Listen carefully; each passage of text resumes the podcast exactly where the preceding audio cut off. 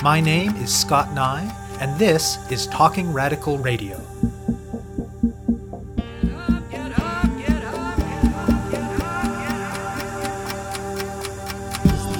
Your footprints fill, fill, fill. Static, static.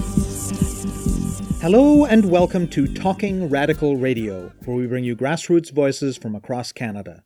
We give you the chance to hear many different people who are facing many different struggles talk about what they're doing, how they're doing it, and why they're doing it, in the belief that such listening is a crucial step in strengthening all of our efforts to change the world. On this week's show, I'll be speaking with Sheila Murray, Beatrice Ikoko, Lydia Ferreira, and Michelle Sullivan about the Lighthouse Project and about building community resilience in the face of climate change.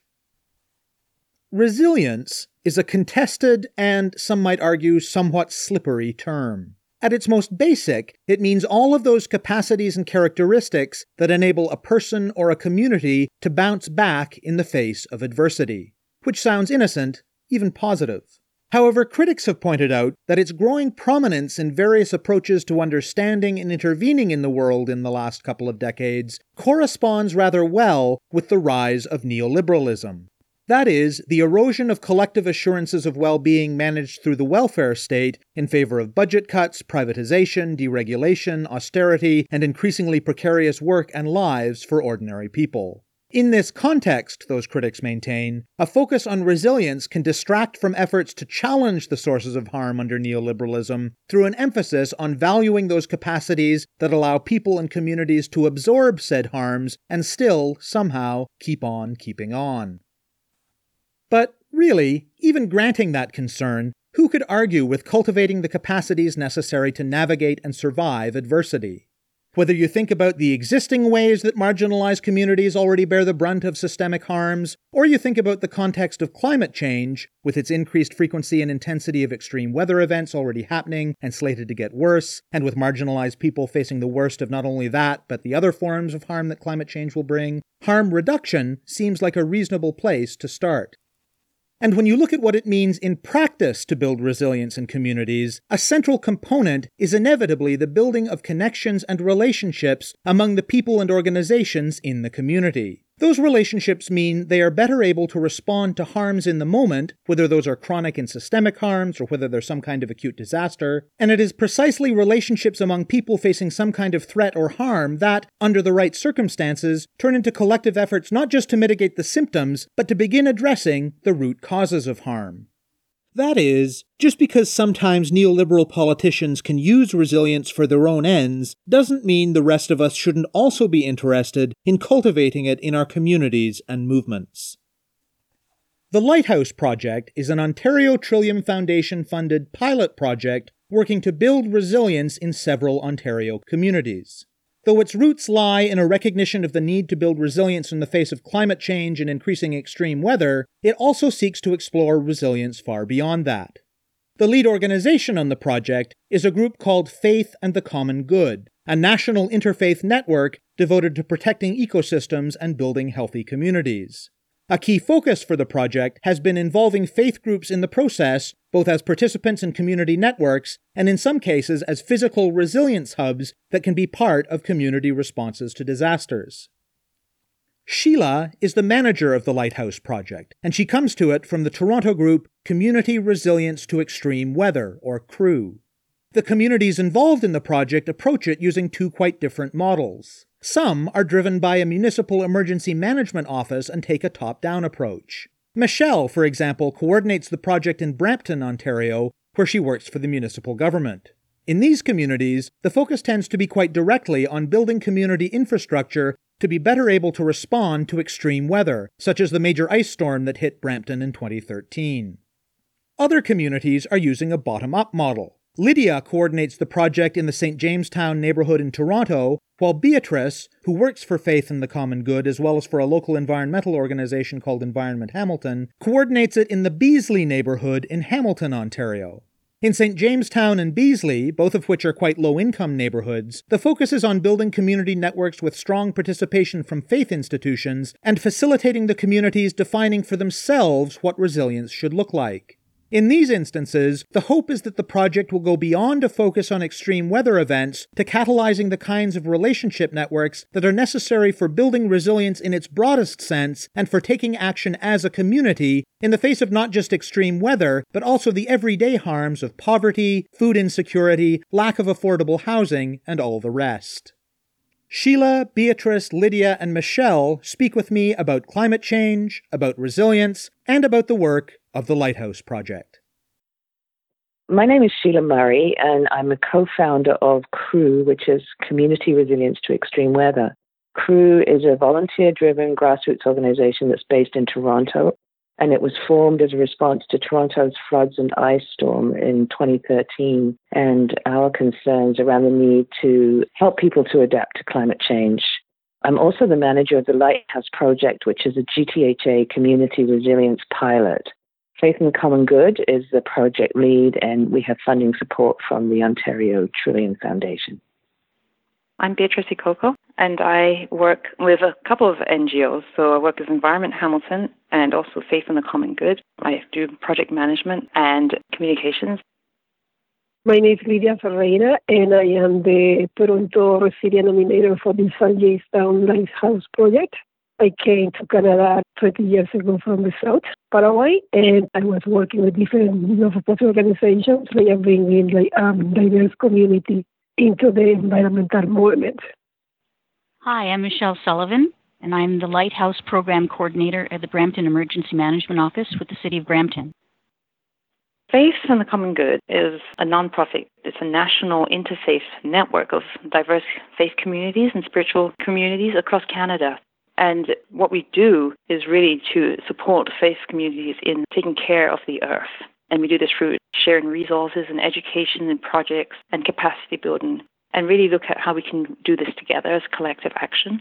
And uh, again, it's to build stronger, more climate resilient, more healthier communities. We're thinking especially of legacy and future generations. Our strength really is in the diversity of faith.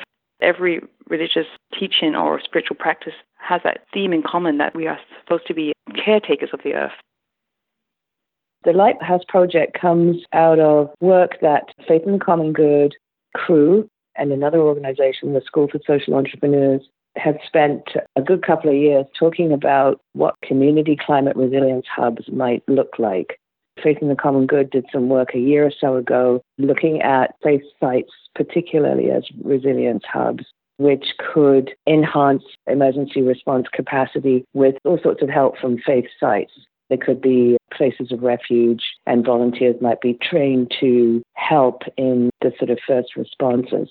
So that was a pilot that was done a couple of years ago, and it sort of arrived at the point where, yes, there was interest, but faith sites would need, faith groups would need lots of resources, financial and other sorts of support, particularly from their municipal governments, in order to take further steps.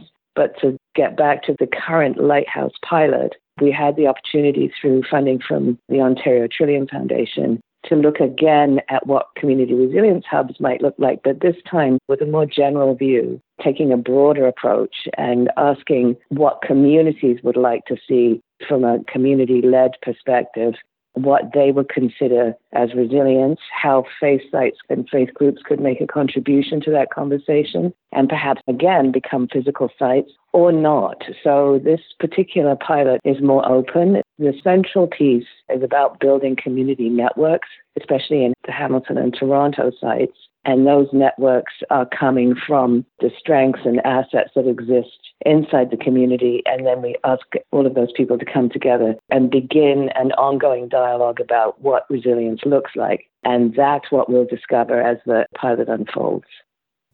Talk more about the need for communities to be resilient, specifically in the context of climate change. Climate change is a threat and risk multiplier. So many, many of the things that trouble us at the neighborhood level. And these are things like poverty and housing and transit and so on and so forth, especially also environmental concerns around air quality, but then particularly around safety. How safe are we in our houses? How safe are we in our neighborhoods? Climate change takes all of the risks and threats that already exist that we tend not to think about so much, but multiplies the possibilities and the effect of them So as we go forward in time and the weather patterns begin to change, and there are many, many other aspects of it. And I think for me personally, my greatest concern is that because climate change is an overwhelming concept issue, most of us would prefer not to think about it for very good human reasons. We prefer to think that it's far away and is not likely to touch our lives directly anytime soon. So people often say that's a problem for the future, not a problem now. But in fact, we can look about us and see the sort of immediate results of mm. things that are part of climate change, such as flooding in the Ontario region. So it's real and it's here. And one of my great concerns is that the day that people feel it as an immediate threat, and I, and I do believe that day will come in some form or another, then we have two choices. And one is to be afraid and then I think we become vulnerable to manipulation by political interests and other interests who would steer us down a road of fear and perhaps exploit those fears. Or the other choice is to come together. And there's a lovely expression I've recently heard, which is to tend and befriend. So come together as communities, think about how we can look after each other, think about those most vulnerable and what we can do for them in times of stress think about the kind of communities we would like to live in and then build those communities. And in all of that positive action and coming together and building of sort of multi stakeholder networks, we can look at a world that is a better place instead of turn our backs on it in fear. So for me, that's the overarching reason for this work. Tell listeners a little bit more about the Lighthouse Project pilots in each of the specific communities in Brampton, Ontario, in St. Jamestown in Toronto, and in Beasley in Hamilton. So, in our emergency management office here in Brampton, we do something called a hazard identification risk assessment. And we look at what hazards impact Brampton the most. And of our top 10, six of those top 10 hazards that could impact are climate related. We're tracking intensification of storms, the frequency of storms that we're having, and that plays into our climate change discussions. And so when we look at how our local populations have become vulnerable from that, what stemmed, I think, from this was looking at a particular focusing event and looking at that specifically. So for the city of Brampton, our focusing event having to do with climate change and climate issues had to be our 2013 ice storm. The storm differentially impacted the whole region, so resources to address impacts were at a premium, and several of the disaster response agencies in the area struggled to answer the needs that were identified. So, after action reports revealed when we looked closely at it that our shelters were underutilized. Appropriate facilities were too far away from the citizens that needed them most. And when travel by any conveyance is dangerous, resources within walking distance are crucial.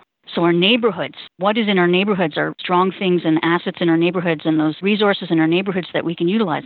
And follow up revealed that we received assistance from faith based organizations in the local vicinities. Those faith based organizations were very active during that ice storm, helping the local citizens. So, that's one of our neighborhood strengths. We should be looking at faith based organizations in particular to help us. And we did a baseline and resilience analysis, and it revealed why. 90% of Brampton's population affiliates itself with a faith. So it's something very unique in a, a, diverse city like Brampton to find anything in common. It was a revelation to us. So that's why we have been collaborating with the Faith and the Common Good organization. In Toronto, we are working in the St. Jamestown neighborhood. This neighborhood is identified as a, one of the 13 economically deprived neighborhoods between the city of Toronto there's huge high-rise buildings around the neighborhood. It's 19 buildings right now that we are working with. Officially, they say 17,000 people live there, but the real number is around like 30 something thousand. It's a multicultural, multi-ethnic, multilinguistic neighborhood with people over 100 countries speaking around 160 languages. So right now, the pilot is in the earliest stage, our work is basically is just connecting the dots. We are just mapping the community. What we are doing is we are learning what is inside. Right now it's very interesting because we can find different organizations, different services providers, community groups, but they are not connecting each other. They are not working together. So with this pilot, we are like dreaming to bring all these different multi-stakeholders together and to start like basically discussing about how we are going to start like creating the community resilience plan for St. Jamestown. And also we are like having this kind of very simple survey question, like asking for like a kind of skill inventory asset that we have with the neighborhood. And that is the same with the different programs, different organizations, and like different multi-stakeholders. Also right now with the project, we are creating the advisory committee. We are bringing together experts from outside that is going to provide us advice how we are going to continue our like, community outreach and engagement. And also, like, we are creating like a local stakeholder committee. So basically, it's like eight to ten community members from different organizations working inside the community. And especially with this group, group is going to be the working team. So basically, the group is going to work with me and Sheila in creating the master plan, let's say that, for the St. James Town Resilient Community Project. I can talk a bit about the Lighthouse Project in Beasley. Environment Hamilton that's the group that's partnering with the Faith in the Common Good on this project. Beasley is a neighborhood that we do a lot of work in. Um, we have our Trees Please project there. We have our Walkability and Friendly Streets project. So there's a lot of work that we do in this neighborhood. We actually are situated in Beasley as well. So it kind of made sense for us to pick this neighborhood, as well as the fact that there's a lot of change in dynamics happening in this neighborhood. For instance, there's a lot of development slated for the area, there's gentrification happening, and Beasley has been known to have one of the lowest income neighborhoods in Canada but it's also very vibrant. There's a lot going on. There's great community organizations. The neighborhood association is dynamite. People are always, you know, attending the meetings. They have a great action plan and they're really involved, a lot of involved residents. So we decided we would focus on this neighborhood for the pilot. So right now, the plan is to explore with community partners and residents and stakeholders what resilience means to Beasley. What does that look like? We're very open to understanding what resilience means to the community. And with that in mind, we have meetings that are coming up. There's a lot of interest in how can we really be a stronger neighborhood. In each case, we have a universal issue, which is our own personal safety, family safety, and then the safety of our neighborhoods and larger community. And so, because it's of universal interest, we feel it can bring a greater diversity of people together you can't blame the weather on politics. You can't blame, you know, a heat wave on a political party. There's no sort of partisan blame to lay. So for that reason, bringing two people together around this issue, we think is quite doable, and we can get perhaps more people, more variety of people because of it. Once we have people together, they'll learn about the hazards and risks that will affect them directly in their communities and also about how they can prepare themselves and their families and help the neighbors to be ready to be their own first responders should something significant happen. I think one of the objectives of working so hard to bring a large number of the sort of diversity of people together in neighborhoods is to find out how to make the conversation sustainable. Once the plan is made, it's a piece of paper that exists somewhere, but far more important is that the people who've been engaged in the dialogue to arrive at that plan continue to see each other and continue to think about how the most vulnerable in the communities are doing and think ahead to planning for events as they might happen. There's a lot of unknown in there, but there's also that universal interest in keeping ourselves, but then also our neighbors and communities safe. And again, build that better, more connected, build the relationships. So I realize it's still at a fairly early stage, but what might be different, both in day to day terms and in a crisis in each of these communities, in a few years' time, if this process goes well? We could have basic emergency management services as long as we train these people well within 1.5 kilometers of 193 of our 200 identified vulnerable population concentrations here in Brampton. So that's my hope that once we get all of these faith based organizations trained properly and active and can be activated in extreme weather, that we will have that much coverage throughout our city to help our vulnerable populations that were so underserviced in our large emergencies like the ice storm. I'd like to say before Beatrice and Lydia speak that there are two models here. The Brampton model is work that is led through the inspiration of the city emergency manager in Brampton.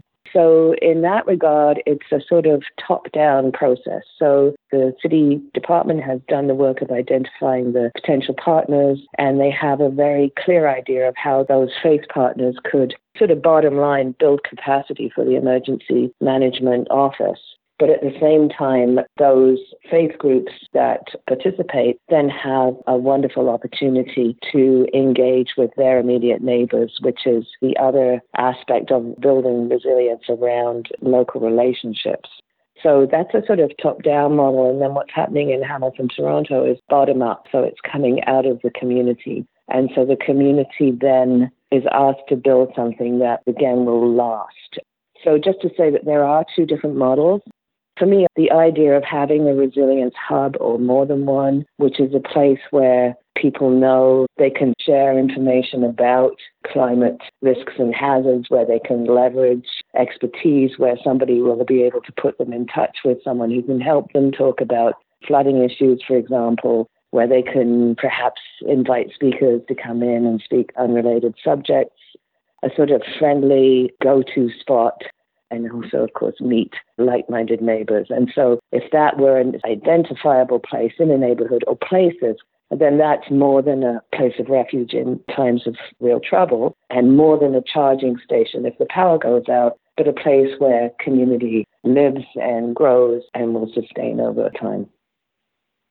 My hope is that the idea of resiliency becomes an ongoing conversation in Beasley and in Hamilton that goes even beyond extreme weather response to include in that whole idea of resiliency healthy people, biodiversity, you know, maybe green infrastructure, just really more resilient as communities, as neighborhoods that expands to affordable housing, food security, all those aspects that make a community, a neighborhood resilient. So it'd be awesome if extreme weather is the springboard that can then bring all those intersections together.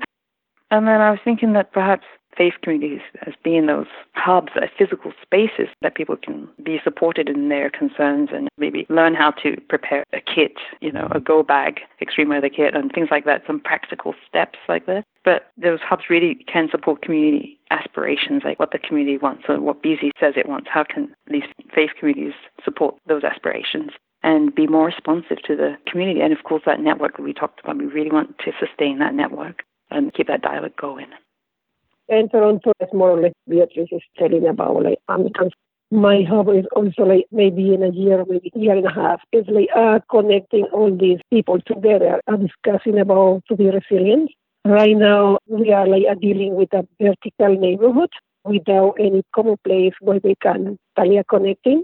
So the whole idea is to start connecting like all of them and to create that kind of very strong network, especially in emergency times. And also my hope is maybe in four or five years to have the physical place where if something happens, like all these people, they can rely to go and to find like, some help, especially in extreme weather.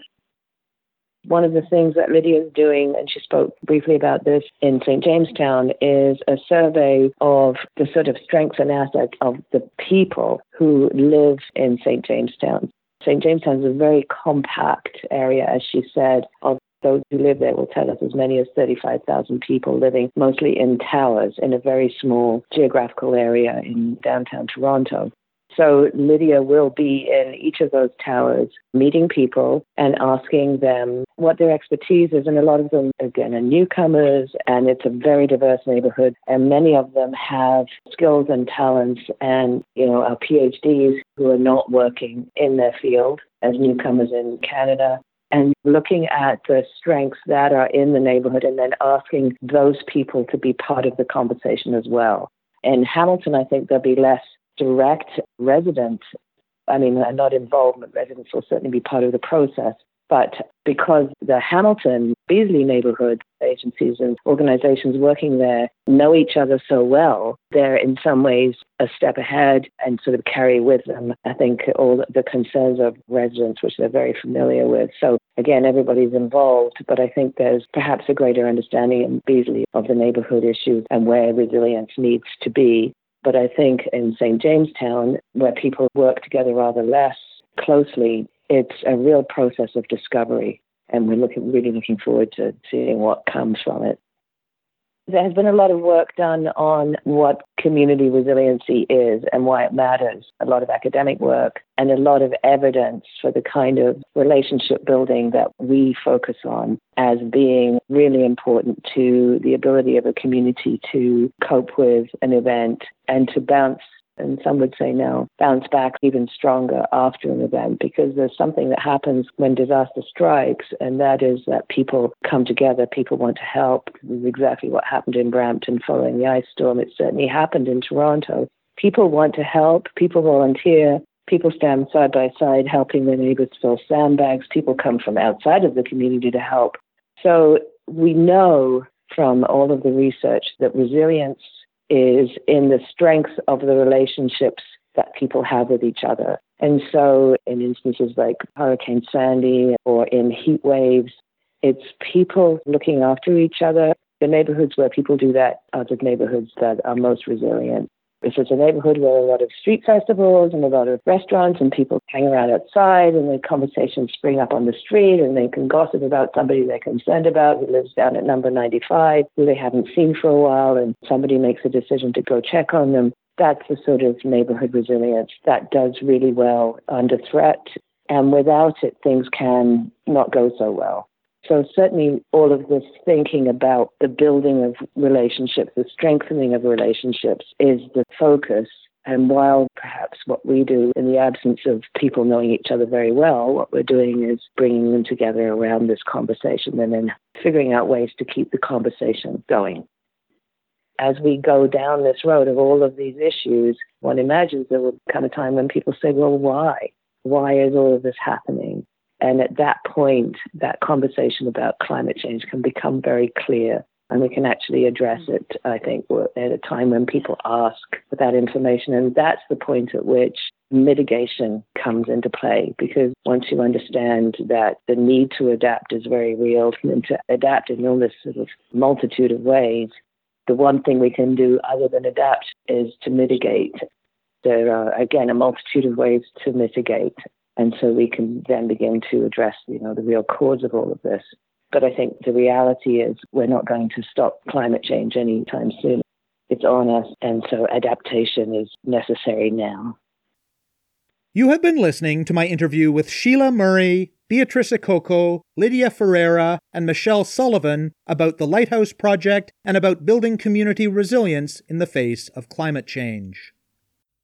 To find out more about Talking Radical Radio, the guests, the theme music, and the ways that you can listen, or to suggest topics for future shows, go to talkingradical.ca and click on the link for the radio show. On the site, you can sign up for email updates or follow us on Facebook or Twitter.